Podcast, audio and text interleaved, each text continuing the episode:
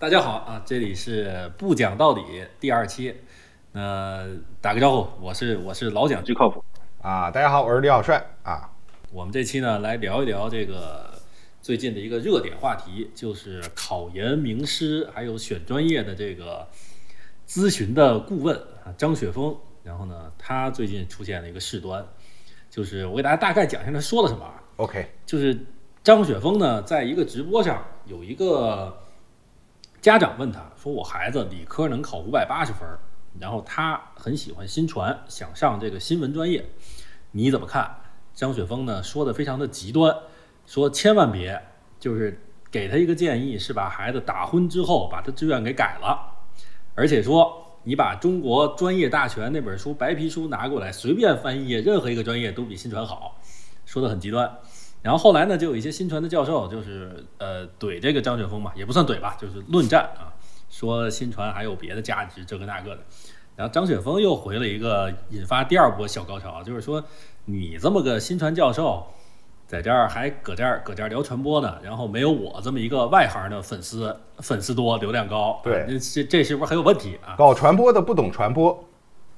呃，搞传播不懂传播，对啊，大概就是这么个事儿。然后呢，各方都下场发表意见，嗯，那怎么着？你要不然先来个。总体你怎么看？你总体就是我再补充你别给我整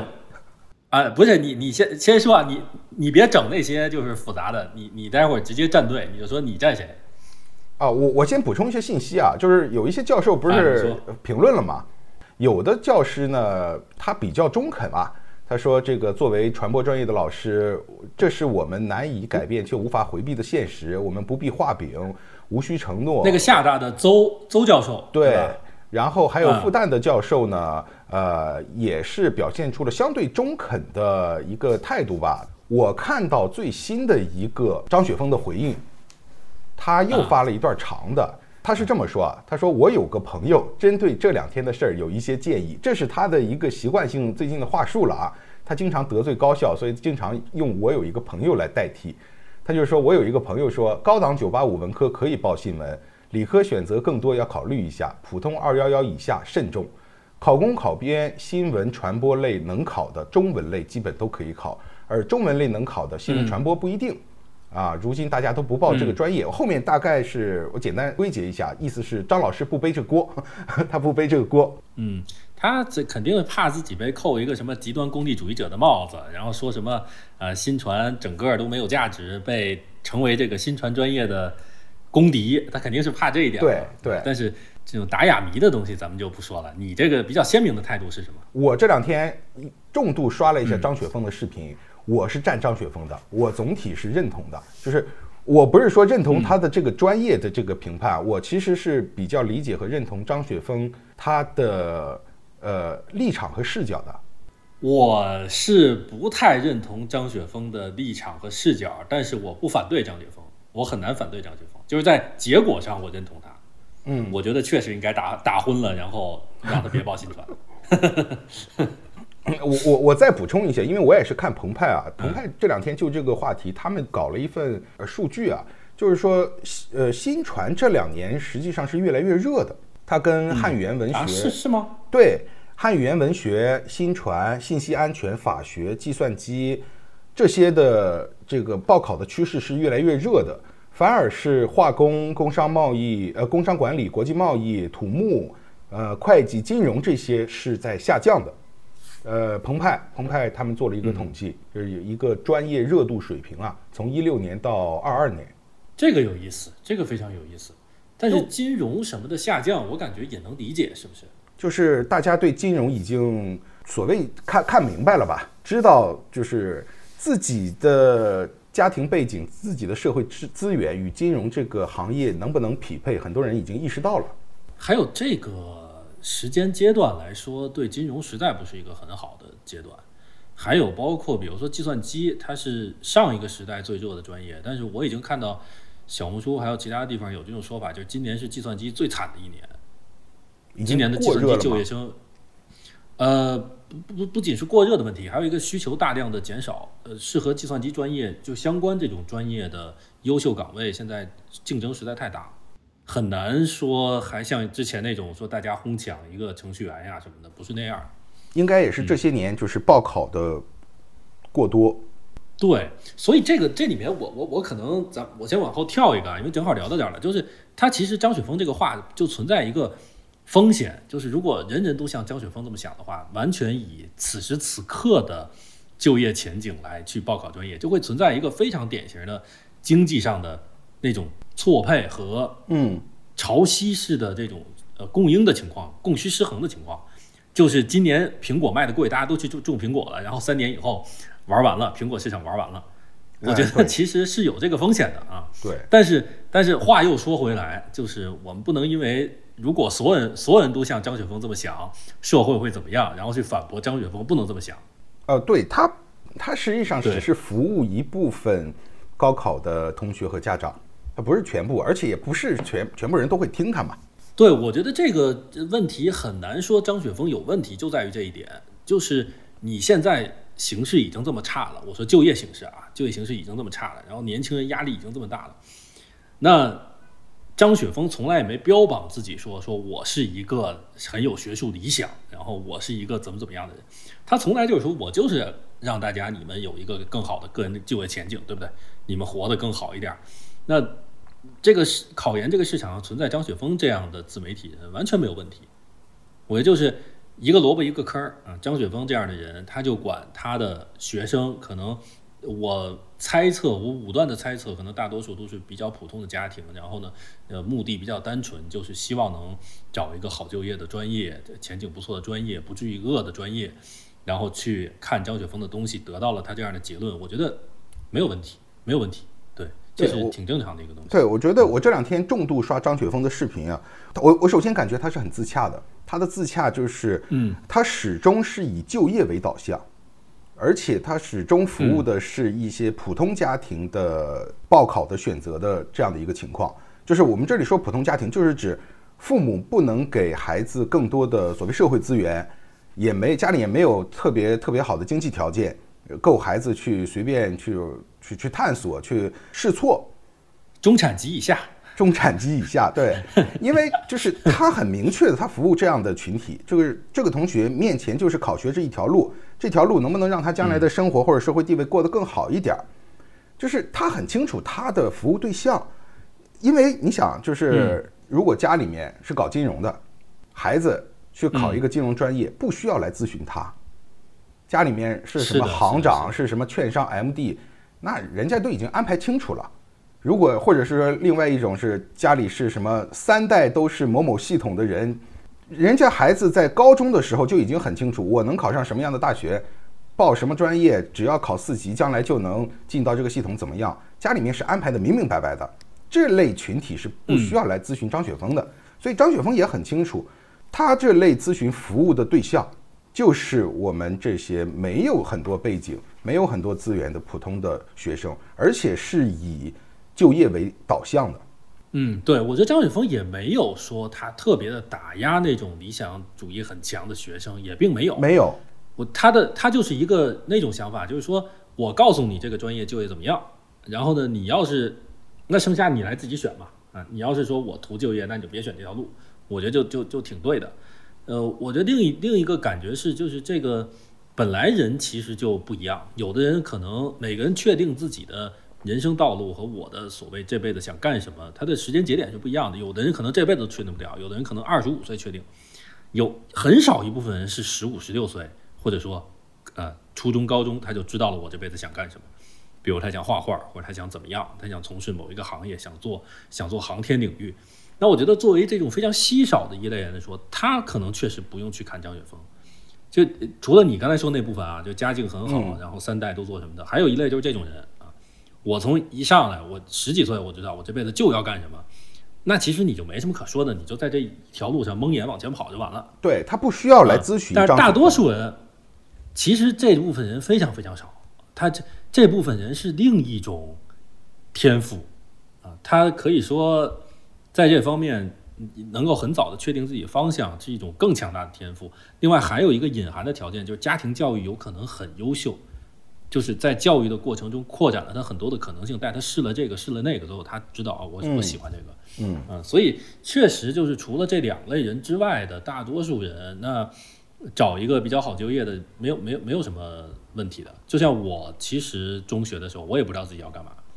然后我选了软件工程，事实证明非常非常不适合我。那为什么选这个？那就是因为电子信息类，当时想的选选报了几个，一个是电呃什么信息工程，然后一个是。数学一个是软件工程，事实证明这几个没有一个是适合我的。但为什么选呢？就是因为，就是因为家长啊，对当时热啊，然后家长觉得这个东西就业非常好就业，你上一个九八五的软件工程、电子信息类东西肯定是能够找到工作的，然后就上了啊，所以很正常嘛。我就是中产家庭的典型选择，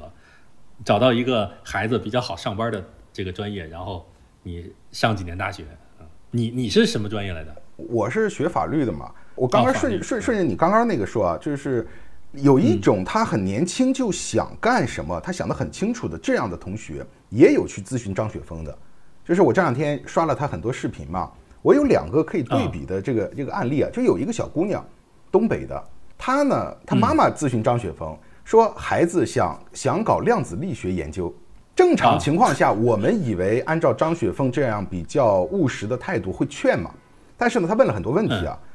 他他仔细了解了一下这个女孩的情况，这个女孩想得很清楚，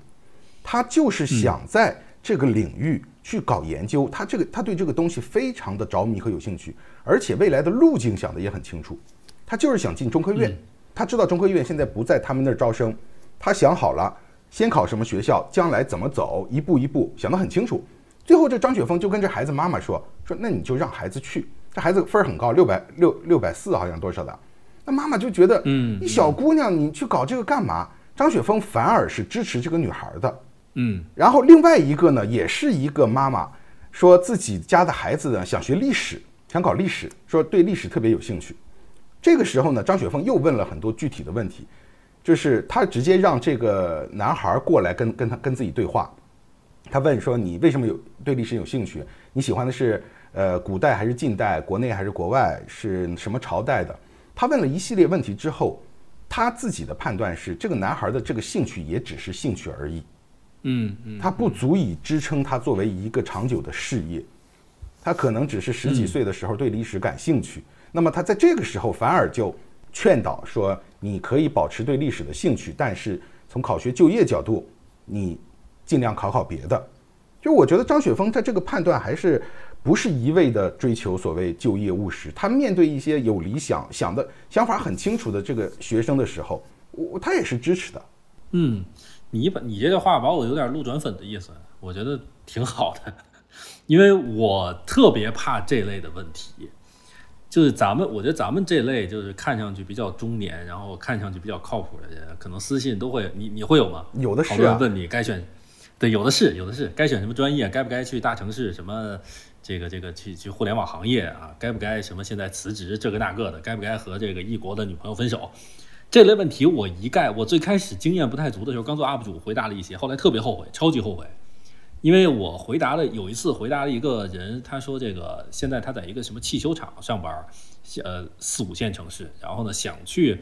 北上广深这样的地方，嗯，去换一个互联网公司，然后做什么东西，我说我可以啊，没有问题。我我我说你这个做一个运营方面的工作啊，挺好的。我说你就去啊，挺好。然后然后过大概过了可能有小半年，他回答说去到了，然后北上广深找到了一个工作，干了没几个月被人踢出来了，现在非常迷茫，不知道怎么办。然后我当时就感觉我这个承下了多大的一个因果，就是，所以我我感觉这种推荐不容易，他真的是得有很强的。经验，而且敢说敢承下来这份东西，然后，呃，张雪峰能够以这种我觉得比较具体的说，咱们看看你到底是爱好，你还是说对这个真有了解，然后我再给你个建议，我我还是 respect 的，挺不容易的。对，他是，而且我觉得他的倾向是有一些，就是呃，他比较看孩子的分数，就是孩子分数足够高，他反而在我看到他那么多视频当中啊。他反而更愿意让家长尊重孩子的选择。他其实背后也有一个逻辑，就是你分数足够高，其实你不管家庭条件怎么样，你自身也有一定的试错的空间。啊，对啊，这个这个有意思，呃，其实是这样的，就是你能力越强，你的选择余地就越大，本来就是。对你，你比如说那女孩说她能考六百四，那么她去去搞理论物理研究，她哪怕中间有一段时间想放弃了，她想转也比，比如说考五百分或者四百多分的同学要转的容易得多。她有基础的学习能力，她有足够高的平台去给她转。那么她，但是像像张雪峰面对很多，比如说五百分左右或者四百多分的学生，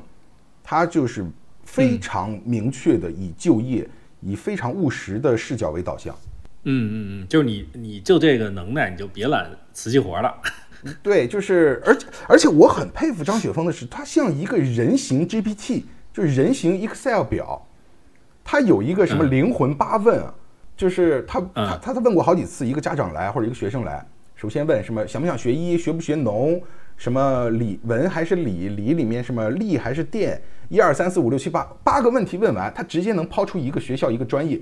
就是这个适合你，你去吧。就我很佩服啊，就是大脑中他有一个表格，这个就是专做垂类的人和咱们的不一样啊，他们的魅力就在于这一点。你问到他这个领域的时候，他就能给你一种说这个人怎么这么能下定论的感觉啊。咱们这样的什么领域都碰的就就没有这个能耐。对他，而且不光是说。给你指导到哪个学院、哪个学校的什么专业，他会跟你说清楚这个专业好就业，就业之后的状态怎么样？就业一到三年，工资比如说八千，但是需要呃加班或者不是需要上夜班，然后五年左右达到一万五啊，就这个状态，你接不接受？你接受你就去报，你就去考，就异常的清晰，我非常佩服，给对方给对方非常充裕的信息量，而且我觉得他呃。最后一个回答里面，我看在有一个细节是不能被忽略的，就是你刚才说的，它是拿它是有一个对标物的，它不是说新传单单个来看就是无比的垃圾，它是说你如果报新传，你为什么不不报汉语言文学呢？你为什么不学中文呢？我觉得这个思路是挺有意思的，就是呃，在他的判断体系里面，不是说这个这个这个这种社会功能。这种专业是没有价值的，是垃圾，而是说它和汉语言文学相比，那个的就业面是更宽的啊。我觉得有一定道理，因为这个就说到了中国内的我觉得新传专业的一些问题。我在呃看这件事情的时候，我会有一个想法，就是嗯，张雪峰在回应那个呃新传教授的时候，他说了一个很很武断的一个暴论嘛，就是你一个搞搞传播的，然后还没有我的粉丝和流量高。啊，这句话看上去是很有问题的，我觉得实际也是很有问题的。对，很显然就是很显然，你你你你你一个一个教授不一定是实践最强的那个人，一个搞土木的，他真正去工地上施工，他不一定非常非常厉害，对吧？他不一定有那些熟练工更强。对，但是你有可能强在什么地方？你有可能可能强在这个理论能力很强，或者你的教学能力很强，或者你的指导能力很强。就是你一个只能做出五万粉丝账号的人，你可以指导一个一百五十万的学生出来。啊，这个这个是有可能的，嗯，然后，但是它这里面存在了比较呃真实的问题，尤其对于国内的新传专业来说，一个是我觉得新传在国内的高校的这一套学科体系是不是有一些过于的陈旧过时了？在互联网时代，它还能不能立得住？它还能不能解释新的问题？对不对？它还能不能做出预测、做出这种指导？我觉得很悬，嗯，很悬。然后另外一点是。就是在现在这样一个时代里面，张雪峰的那种态度已经说明了，就是你别跟我说什么这个理论，什么我这个账号调性，你就就跟我说两个事儿，你你有你有多大流量，你有多少粉丝，你每年能挣多少钱？我觉得其实现在这样一个呃，虽然说传播是分层，但是另一个层面上又所有东西都归于流量的这么一个传播时代里面，你新传的科班生他的竞争力可能已经很很微弱了。就是我再出去，像比如二十年前到报社里，我说我是人民大学的新传专业的，那我就是比你们凡夫俗子要高上一档，嗯，对吧？你说我从小爱写东西，我从小爱写诗，都扯淡啊！我是我是科班生，那首先我我这一套东西拿出来就是比你们要强。我知道新闻的各种要素，我一上来我知道各种文各种题材，我知道经典的案例，我就是比你们潜力要大啊！但是现在他们还有没有这样的竞争力？你可以说。来 B 站做 UP 主，他没有竞争力。但是，就算是在电视台，他是不是能比一个从小就摸索视频、拍 Vlog 的人强呢？也很难讲，对不对？我觉得这是一个真正的问题。对张雪峰这一段的核心，就我刚开始其实是不太明白为什么是针对新传，就是不好就业的这个专业多了去了，为什么新传是一定要这个随便摸一个都比他强的？就是他，我后来了解他的核心的观点就是这个专业的专业壁垒已经彻底没有了。我觉得这只是他说出来的一部分啊，当然，当然这个我我也是认可的，我觉得是这样的。大家都在一个泥坑里面打滚儿，你你都靠一部分经验，一部分谁比谁更野，然后谁比谁能够抓住那种转瞬即逝的热点还有机会。那你跟我弄一堆学科框架，还是三十年前的理论，四十年前的理论，前互联网时代的西方的理论，你说有啥用呢？我觉得有有道理的啊，就是，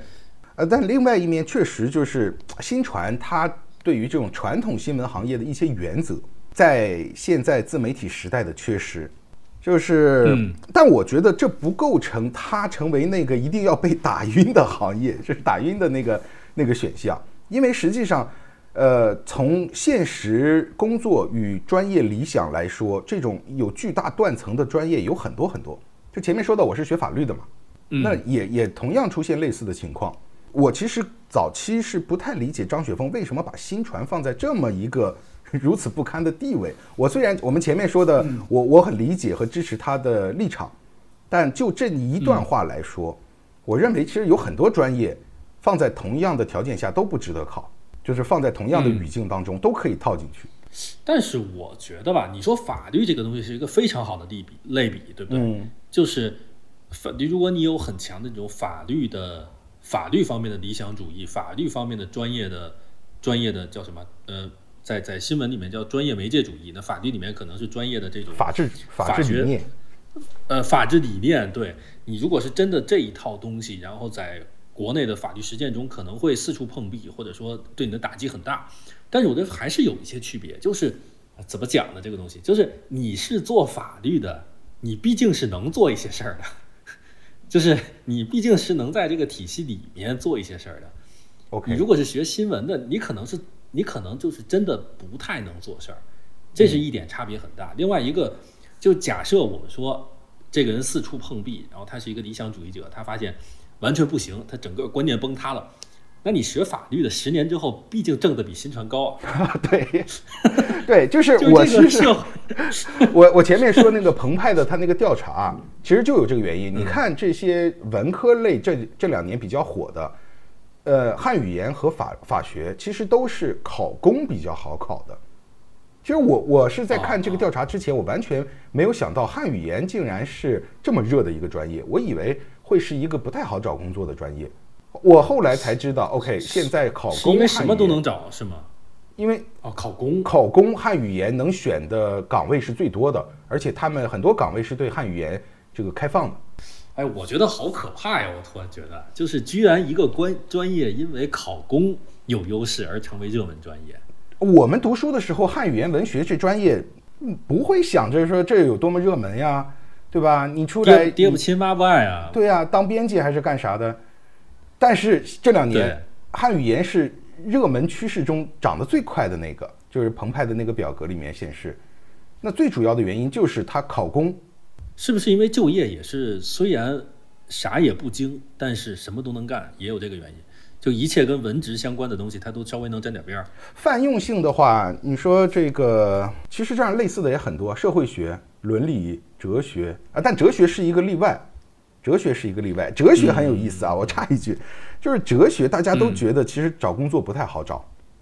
看上去啥都能沾点边儿，但没有很对口的。但实际上，在统计数据来看，哲学专业毕业的学生的收入还挺高，能排进全国的前二十名，在不同专业当中。有没有可能是一些潜藏的要素？比如说是选哲学的人，他的思维能力或者逻辑能力或者综合的素质会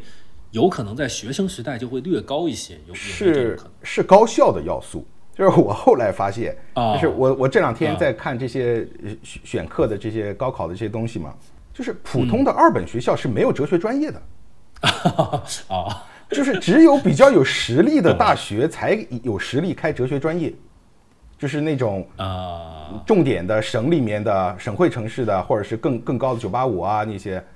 才他们才有实力开哲学专业。那这样的话，实际上能上这些专业的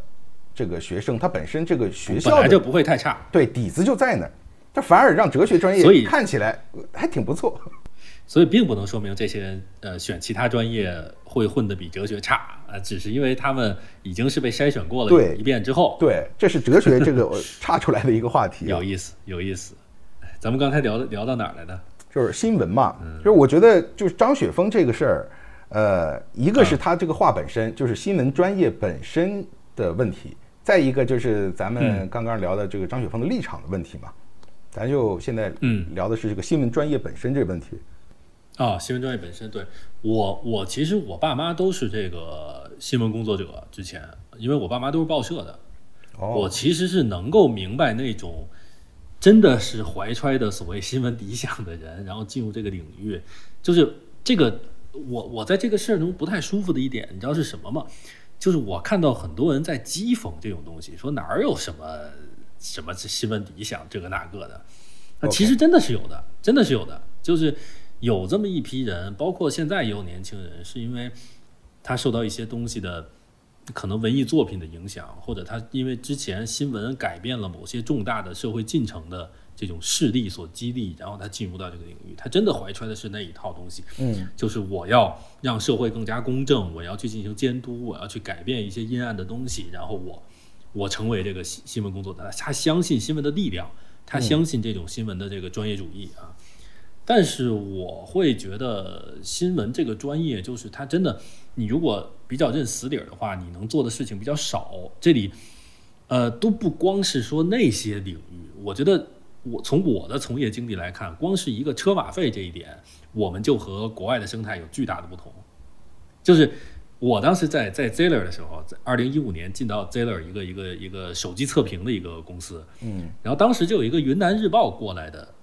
一个跟我同龄的这么一个小小姑娘啊，然后呢，她就是那种科班出身，然后特别觉得这个事儿就应该按照她本来的样子去走。然后呢，她看到这个行业里面收车马费的，就觉得非常的别扭。哦就因为因为你作为一个 Zeller 当时有明文规定不能收啊，但是别的别的机构都在收，Zeller 确实不收啊。当所以当时他后来我们再去到其他的地方，我们开始去收这个车马费的时候，他们他会有一种巨大的不理解和巨大这种这种反对的情绪，是因为就觉得一个你作为一个测评机构，你作为一个第三方的新闻媒体，你咱们不说监督了，你至少得给一个非常客观独立的声音吧。嗯，那你收了车马费，你收了五百块钱，你怎么做到这个客观独立呢？对，就是你你一分钱也不行，这是一个原则问题。啊，但是国内所有的人，所有的老记者，所有的跑这个口儿的都在收，嗯，而且国内它扭曲成了另一种合理，就是车马费。其实我后来因为也收了不少啊，嗯呃，车马费这个东西其实不意味着你必须得帮他说好话，嗯确实不意味着，因为我为什么知道这一点？是我最后我做了 PR 之后，我做了 PR 之后，我再给那些媒体老师发这个五百块钱、一千块钱的车马费。你发这个车马费买来的是什么？是对方会在未来几天给你发一个报道，仅此而已。嗯。而且这个报道不是纯负面的，嗯。就是如果你发了一篇很客观的报道，说，哎，某某公司发了一个新产品，然后你说这个产品有什么样的特征，然后你就在里面说，这个其实市场对这个东西是怀疑的啊，到底能不能达成这个功效啊？没有问题，你收了五百块钱，你还发这个东西没有问题。啊，只是只是买的你这个一个露出和一种传播，嗯。所以就是门槛我觉得在国内，对对对，买就就就是一个这么个东西。所以在国内，我觉得有非常多的潜规则，尤其上面还有一个非常严密的墙给你弄住。就之前像这个这个这个，我觉得你说什么飞机失事什么这个那个都太大了，这个事儿。嗯就之前这个破鸭脖这个事儿，嗯一个学校的食堂出了问题，你看哪个媒体去了？嗯所以我说法律跟新传，我觉得为什么我在实际上我是赞同张雪峰的，就是你确实应该打晕了以后让他重新选，就是你连个鸭脖你都没有能力去进行所谓的监督 OK 行使监督权，然后说我去采访采访当事人，你你做这东西，你说你能干啥？嗯你还不如你还不如学个别的东西，然后上大学以后每天抽个俩小时在 B 站做个 UP 主呢。你还不如剪剪视频，然后真的是，我觉得真的是，你你你做这条路，可能反而能说的东西最多。那我觉得到这儿还就就理得比较清楚啊，就是通过你刚刚这一段，就是如果当大家的职业的这个理念、理想都无法在现实中实现的时候，只剩追求现实的务实的结果的话，那么新传是可能更有劣势。你要法律啊这些东西，它起码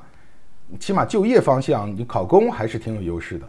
嗯，是，我是觉得如果要纯纯为了就业，确实没有必要学新传，因为这个现在是一个很很奇怪的时代，因为传播其实值很多钱，自媒体值很多钱，对吧？这些做成 top 的网红和自媒体都能挣很多钱，但是你要纯是一个写东西的人，确实是不挣钱的。你要纯粹说我是一个在背后输出这种呃信息输出这种能力的人，因为我做过记者或者我做过这种写东西的人，你像北京在虎嗅已经算是很。很其实是还不错的媒体了，嗯，然后里面你做个主笔，也就是两万多块钱，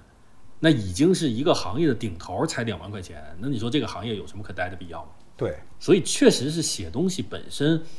它是不赚钱的，而你做一个自媒体，说实话又和新传那些东西不搭边儿，它靠的是天赋，它靠的是表达能力，靠的是对热点的这个把握，还有卷，还有包括对一些传播范式的模仿。那这些东西，如果这两个都不沾边儿，你说学它干啥呢？如果纯就业的话，所以确实是它一个东西既不理想，又不实际。那那张雪峰说的没错呀，对，挺对的。还有，我觉得咱们咱们说的一个就是更大的背景，就是在现在这样一个情况下，你去指责年轻人过于保守，实在是有点不是肉糜。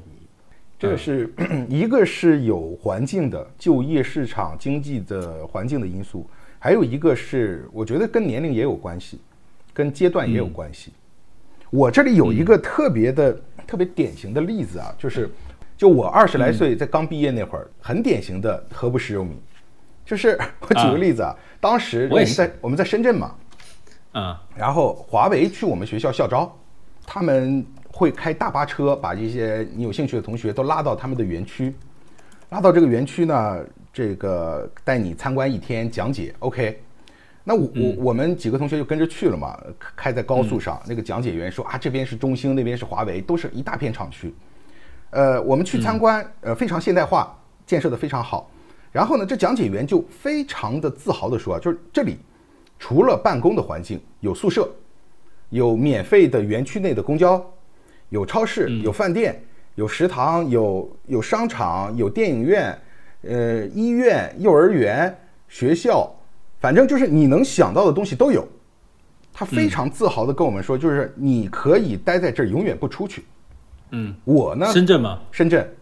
然后呢，我当时的那个状态啊，就是我我听完这个讲解，我就特别的有一种心理的抵触和别扭。就当时我的那个抵触的点在哪呢？就是。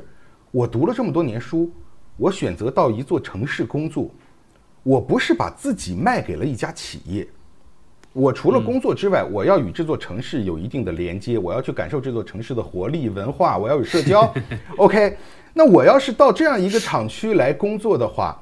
那我就基本上就是把自己全卖给这个公司了，我跟这个城市没有什么关系。我当时的想法啊，然后我还把这个想法跟我们当时一块儿去的一个同学说了。啊，我那个同学呢？我现在回想起来，就非常典型的“何不食肉糜”。我那同学是这种农村家庭出身的，嗯，就是我现在明白了，就是我想的那些很多人不会去想你什么跟城市文化，你扯什么蛋呢？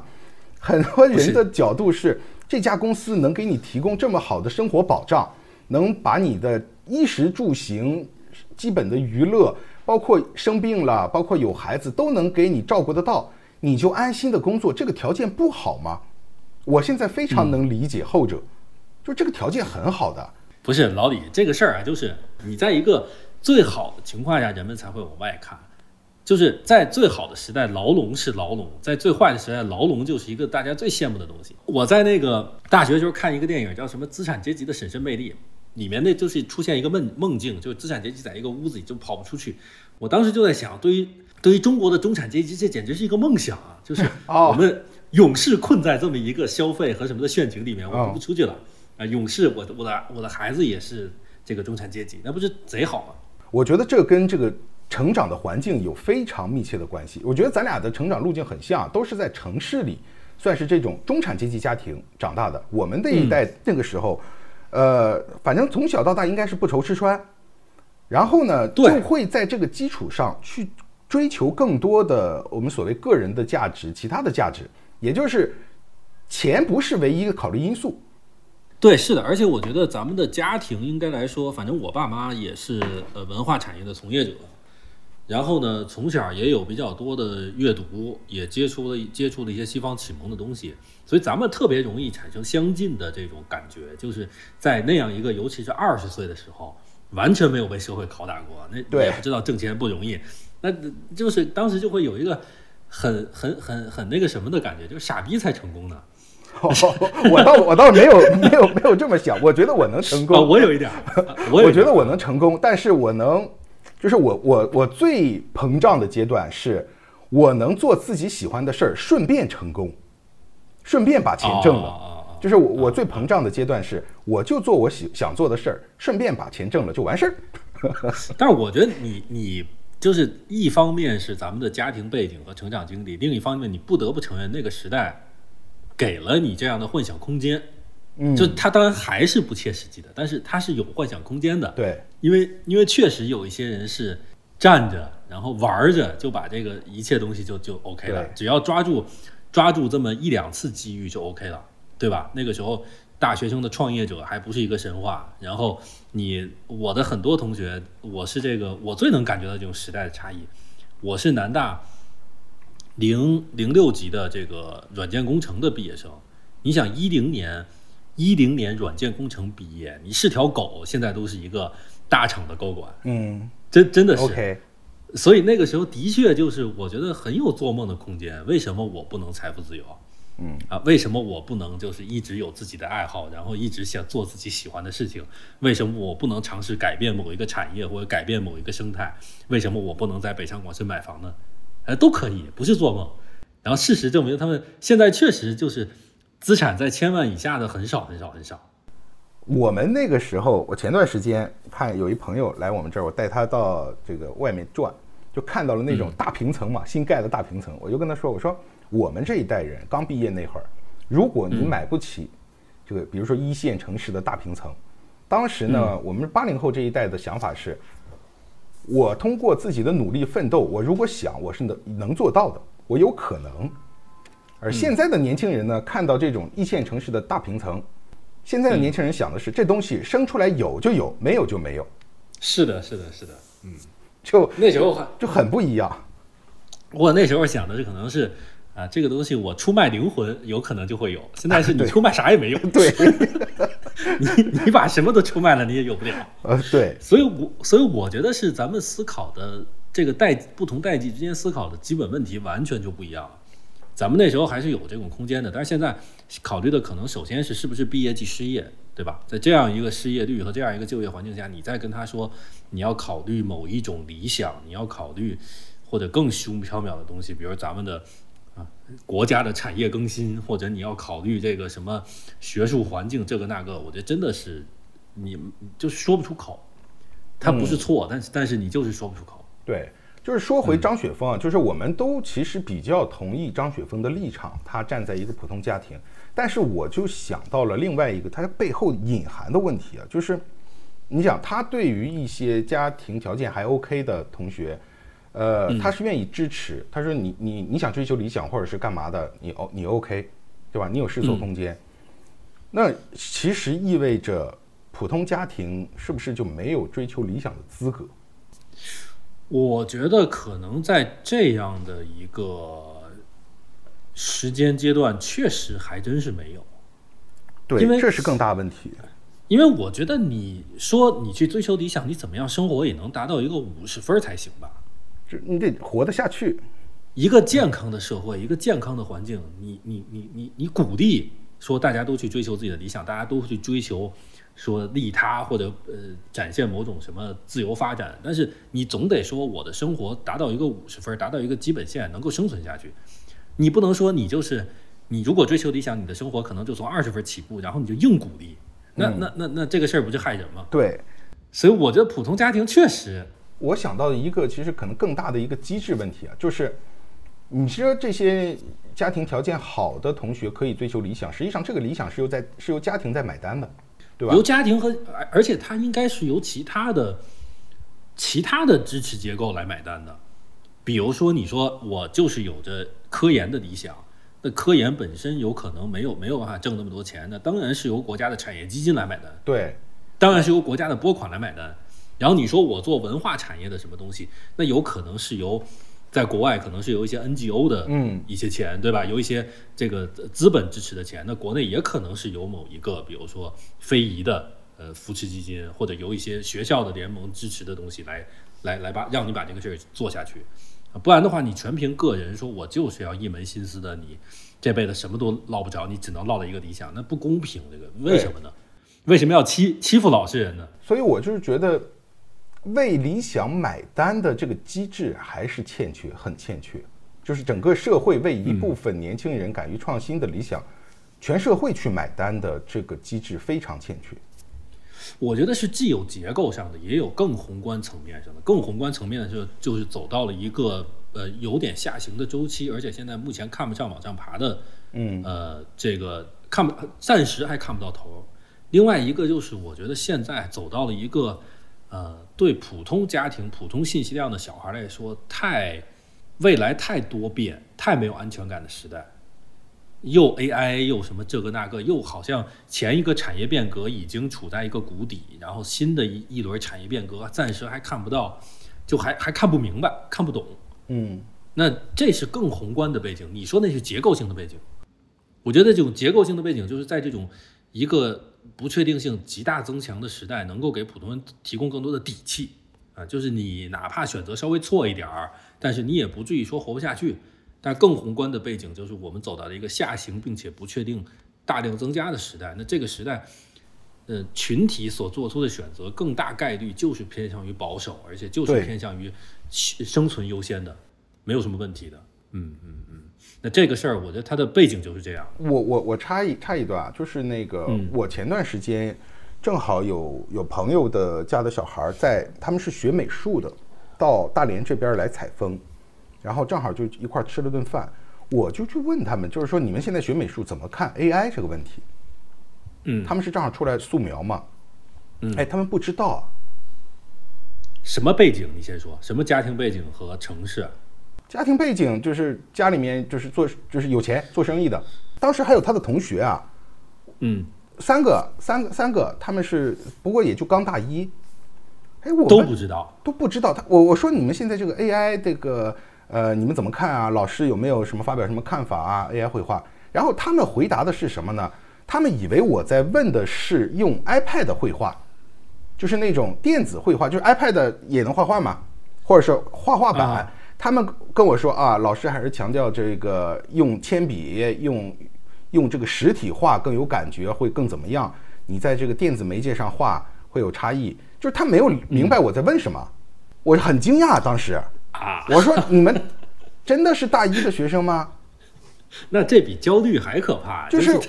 我们其实咱们作为这个自媒体的创作者，实际上一直是在互联网一线冲浪的。但是，即便很多年轻人，我发现他虽然很年轻，但并没有及时的去跟着这个互联网的节奏去去走或者去了解。他们生活的，因为考学的压力，可能他们生活的更加的封闭和闭塞。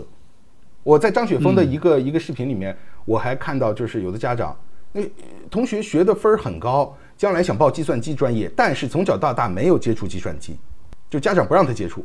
我觉得这是一个悖论，就是现在的大环境和现在的社会风气鼓励年轻人去更保守，对不对？对啊，我觉得这，我觉得更更大的一个更不好的一个东西是谴责那些还想要去追寻自我价值和呃一些自由解放啊什么这些价值观的这些这些人啊。那么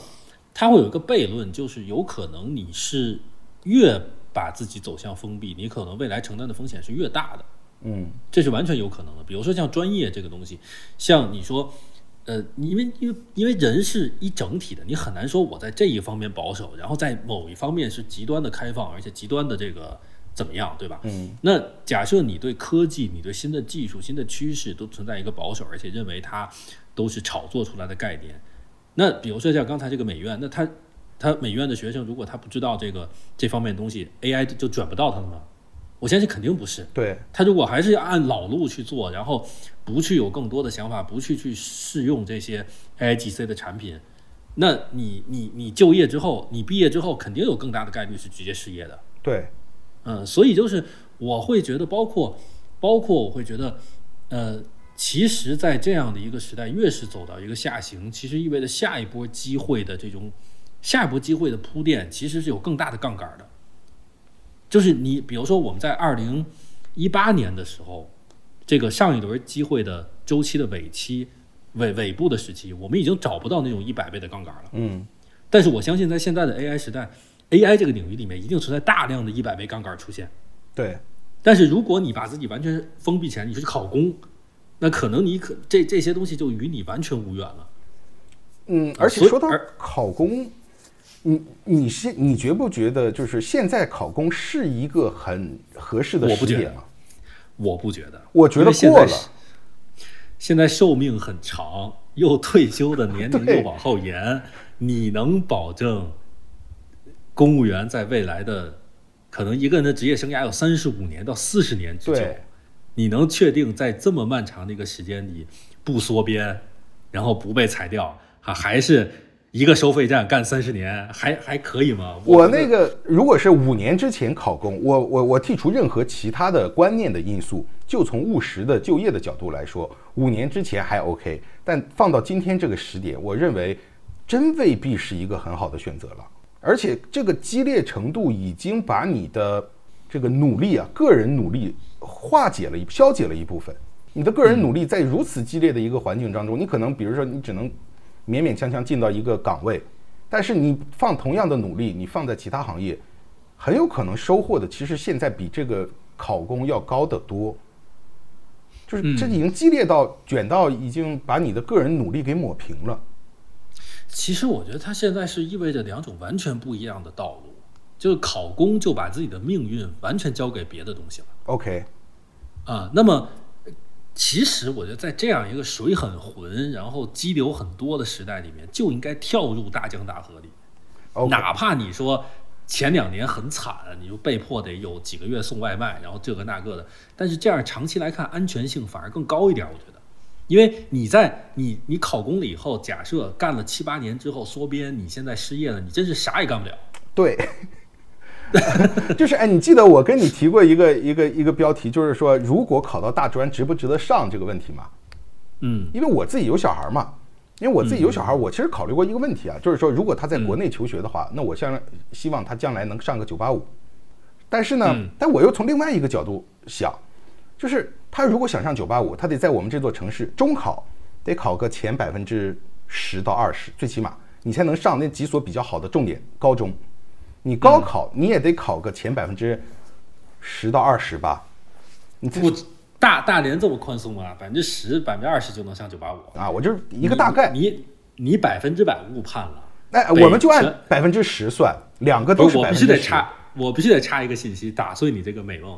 全北京能上高中的人都不到一半儿。啊，对啊，就是我的意思是，你我我我很乐观的估计啊，就是两个百分之十，一乘就是百分之一，也就是说，我的孩子最起码要成为那百分之一才有可能上九八五。啊，这个这个靠谱。我从这个概率来概率来讲，我觉得可能性也不是很大，对吧？可能性也不是很大，所以我就想一个问题，就是说，好，他考一个普通大学也 OK，他如果就不学习，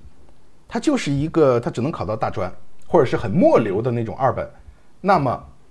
这个书我还要不要他去读？虽然我的孩子现在还上幼儿园啊，我我想过这个问题，就是随着你刚刚那个话，结论呢？就是你不如你在这个阶段，你如果上不了足够好的大学，你不如就跳入大江大河，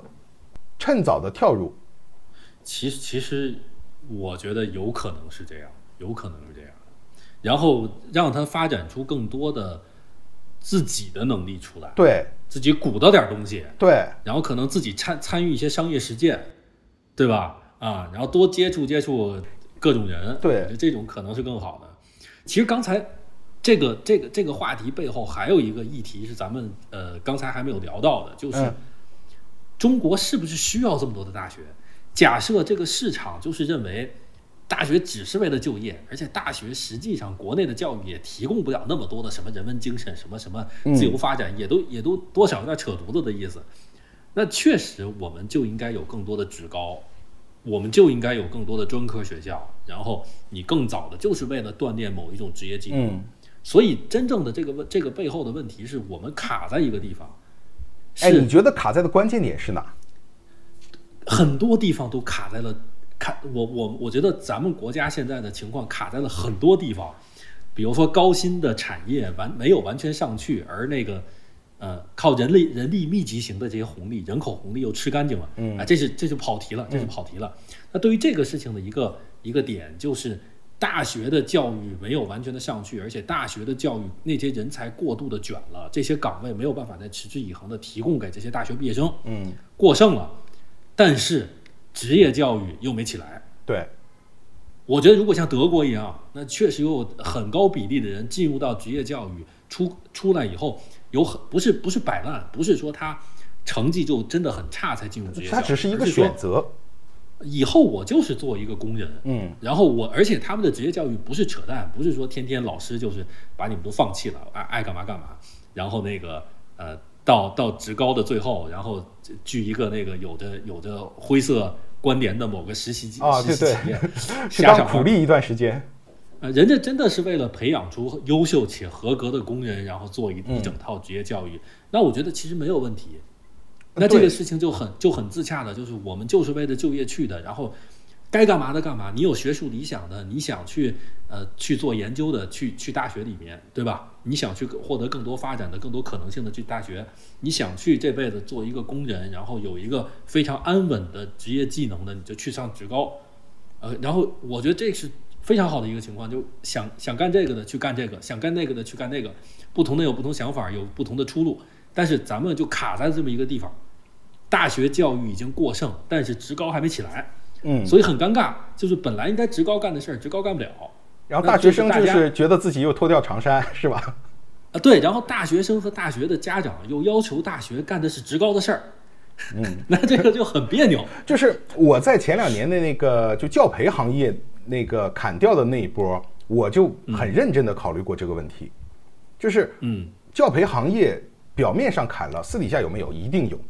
还是有。对，根源在哪？根源在高考这个环节，就是对于教培，你只要高考不不改，人们的竞争需求就就在那儿。那么你高考后来指向的是什么？就是我们现在这个大学教育。那么大学教育你毕业之后，又指向的是什么？就是你不同工种的社会地位。就是我们现在很多大学生毕业找一个三千四千的工作坐办公室，宁可这样，也不愿意，比如说辛苦一些。呃，很多外卖小哥、快快递员挣的能有七八千、一万。那么很多大学生是不能说他啊，就是我放到我自己，我也不愿意。我们想的是，我给自己一个理由，我这个职业更有发展的空间，更有怎么怎么样。归根结底，其实不是这个原因，是他还是觉得送外卖、送快递尊严感不够。但是一定程度上也是客观的，就是我觉得现在能够有尊严的工作并没有那么多。对，比比如说你进你进电子厂，有没有足够的劳动保障的体系，让你能够打心里认为电子厂是一个有尊严的工作？对，咱都咱都先不说社会认知了，就是你内心足够强大，你们都扯淡，就是你们觉得我这工作不行，全扯淡。我今天就说实打实的劳动保障、钱，这个职业的发展到底能不能，还有工作的环境，能不能实实在在觉得电子厂是有尊严的？我觉得有点悬。对，那包括像送外卖，包括像你说送外卖，对吧？辛苦是一回事儿，超时的工作，然后必须得闯红灯儿，必须得挨客户骂，嗯平台还给不到有效的保证。然后你跟我说说我现在脱掉长衫，这同样很光荣。那这个事儿不是就就就多少有些勉为其难吗？对，就是整个社会对这个职业的这个不同职业的尊严差距非常之大。我觉得根源是在这儿，嗯就是还是你你没把这些，就是我们付出体力劳动的工作者，把人看低，你还是把人看低。这是整个社会的最根本的原因。所以导致很多人他宁可坐办公室，所以导致办坐办公室就对大学学历有要求，就一层一层的，我是这样推导出来的，一层一层的。因为什么？我有一个朋友，他在国外，他在新西兰，他就说，嗯，就是新西兰就就是普通的劳动工种，社会地位也是有保障的嘛，就是大家都其实没那么差别。人家上你家修水管，真的进来先要两杯咖啡，我那哥们儿整懵了，他说先要两杯咖啡。你给我来两杯咖啡，我喝喝咖啡。两杯咖啡喝完之后，起身干活。而且我爸妈也有一个朋友在新西兰，然后干那个给一般的家庭做做那种阳光棚的生意啊啊，把当地的打得落花流水。当地的西西班牙的公司，为什么他们肯加班就这么一点？不都把人卷死了是吧？也没卷死，因为新西兰这个市场说实话还是比较 peace 的。但是新西兰的工人跟跟那个欧洲一个德行，就是。我这个活还剩半个小时没干完，我今天就给你撂挑子，我就走了啊！对对，我就我就不干，我到这个时间我就我就跑，所以他们就是我今天能跟你干完这一点就已经打败了当地的很多的公司。对，但是你说东亚的这种卷，真的能完全说是完全说是劳动者市场的问题？其实也不是。就比如说，我记得当时我有一个学哲学的朋友在在比利时啊，跟我当时关系很好，然后呢，他就给我讲说。他那边比利时这个呃呃，他那个学校，然后学哲学的有很多国外的人的状态，非常的跟我们不一样，就是一个比如美国小哥，嗯，然后呢毕业之后上了几年班儿，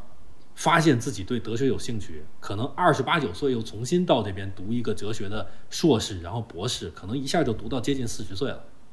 之后学什么不知道再说，因为反正我对这个东西感兴趣。那当然你会觉得这样的生活状态很好，但是你一下再回到国内的这种状态，你发现你不按照某种被规定好的路径往前走，就会有非常大的危险。就我是一个很典型的例子，就是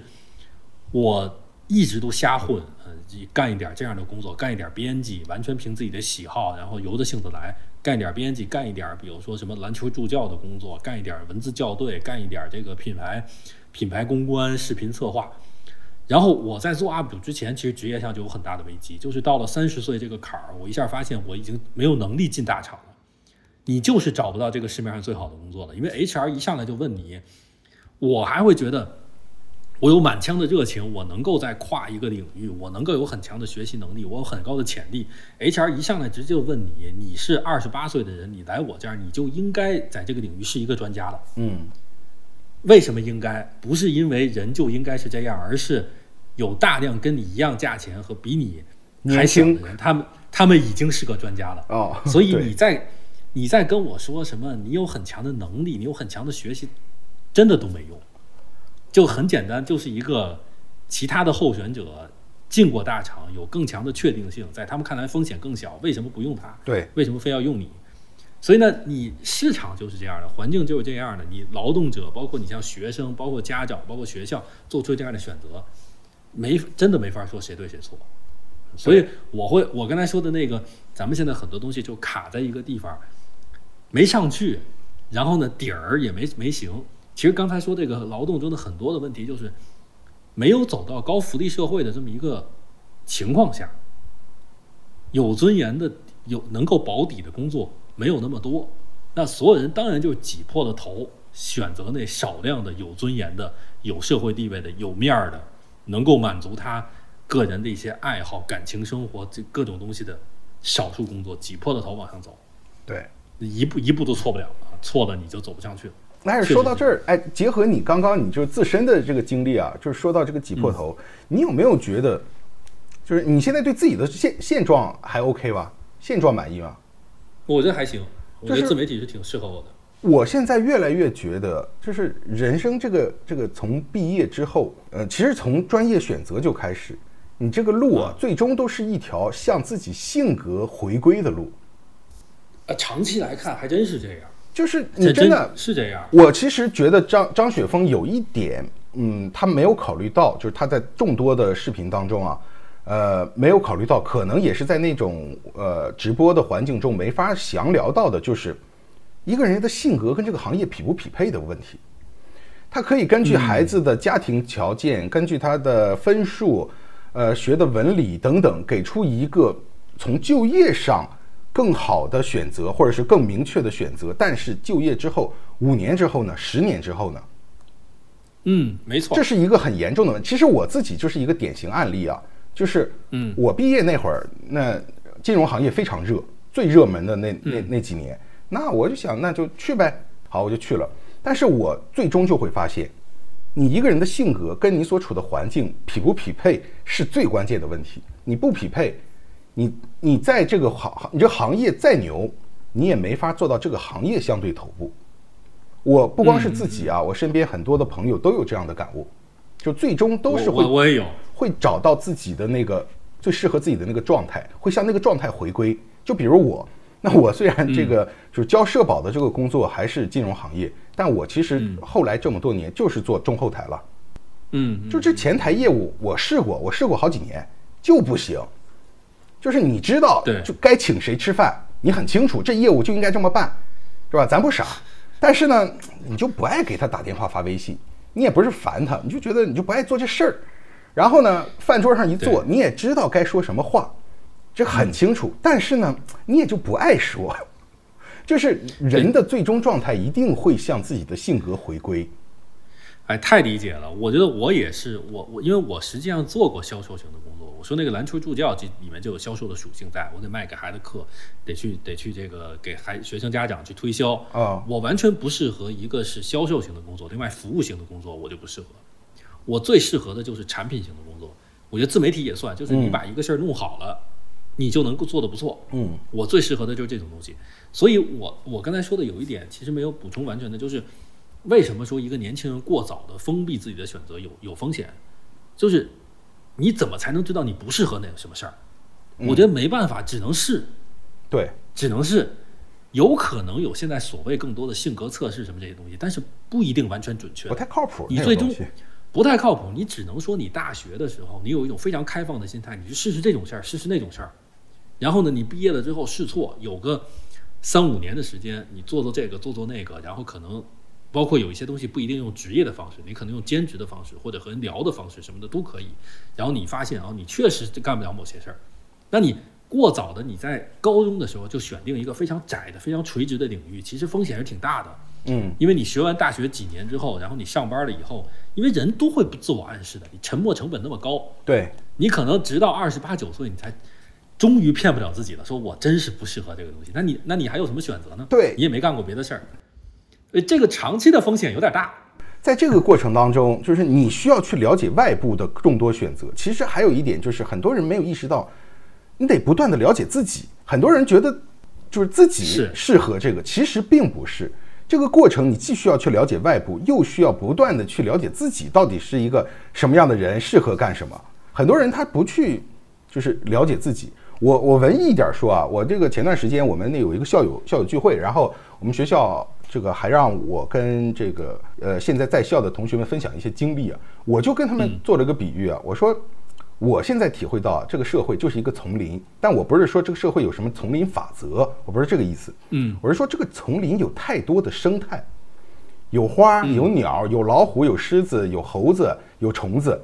有动物，有植物。OK，谁都知道这个丛林里老虎最牛逼，大家都知道。但是你你们不知道的是自己是不是老虎，就是我我们这些学校，就比如说我我当年毕业，我进金融是想进这个行业，起码是能进的，都知道老虎厉害，都想奔着老虎去，但最终发现其实自己不是老虎，不是老虎的问题，是自己的问题。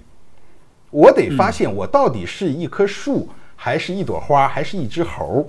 我得搞清楚自己。我搞清楚了自己之后，我才在我自己这个领域做到最好。我要是一朵花，我就开得更鲜艳；我要是一只猴儿，我就当猴山的老大，对吧？我要是一棵树，我就往上猛长。但是，就很多人就是现在我觉得的趋势是，都盯着老虎。这个问题是自己是不是最关键？对，还有一个我觉得呃很多人都不明白的一点是，能力是其中不那么重要的一点，更多的是心性，你能不能适应相对比较无聊枯燥的事物。很多大多大多数人都不喜欢，但是有的人他能适应，有的人就是不太能适应。就是可以。你的对你的性格中能不能接受大量灰色的东西，然后不对自己产生很多的内耗？有的人不行的，他就做不了非常多的招待人的，包括可能谈判的这种脏事儿比较多的行业，他就做不了。对，有的人就是可以。那这些新兴的东西是更难知道的。你二十岁你怎么知道一个一个一个小孩儿？你怎么知道这这些东西？你都不知道自己底线在哪儿，是吧？对，是。所以就是我觉得年轻人很大的一个课题是去找到自己，我到底是谁？我觉得对于我我本人来说，我可能到了。接近三十岁的时候，我才大概知道在职业上，在这个能力上，我大概是个什么人。我现在可能这几年又更多的了解我在心性上是个什么人，在感情生活上更多的领域，我可能现在我还没没太弄明白我自己是个什么人啊。所以这个过程没有那么容易的。对，你过早的把自己，其实你选择一个专业，就是在很强的进行一种定性。嗯，你过早的定性，而且。就是完全没有任何的开放的心态，还是有一些危险的。当然，当然再说回来，张雪峰他提供更多的信息本身是没有任何错误的。他这个的实用价值极强。对，只是那种笃定的东西，其实我觉得呃过于狭窄，有一些过于狭窄。就是他在直播间这个环境，一方面能给出非常具体的信息。非常具体的一个判断，但这个判断其实它就是丢丢失了极多的丰富性可能性，就还是有对有有这个问题。对，只能说就是他的那些受众就是奔着这个来的啊，那那那也没什么可说的啊，也就是提供了他们想要的价值。嗯，我们最后也不上价值了。对吧？对我们录的这个时候呢是六月底，然后这个节目我们计划七月初啊跟大家见面，然后所以跟大家见的时候七月初了。啊，然后这个节目其实不是我们故意把这个热点都凉掉了再发啊，对，是因为最开始的时候有一个呃技术原因，有一个小小的时间差，对，以后争争取，反正播客也不用特别多的准备，争取就是一个事儿还没有完全凉掉的时候，咱们就把它给整出来。对，没事儿，我可以跟大家说，就是现在录制的时候，我跟 B B 站的合约还没到期，所以还不能在其他平台发，其实也不确定能不能啊，它有一个这个这个技术问题，就是反正就七月初再发吧，就这意思。嗯嗯。嗯，OK，那咱们这期就就这么着。好，拜拜。嗯嗯，拜拜拜拜。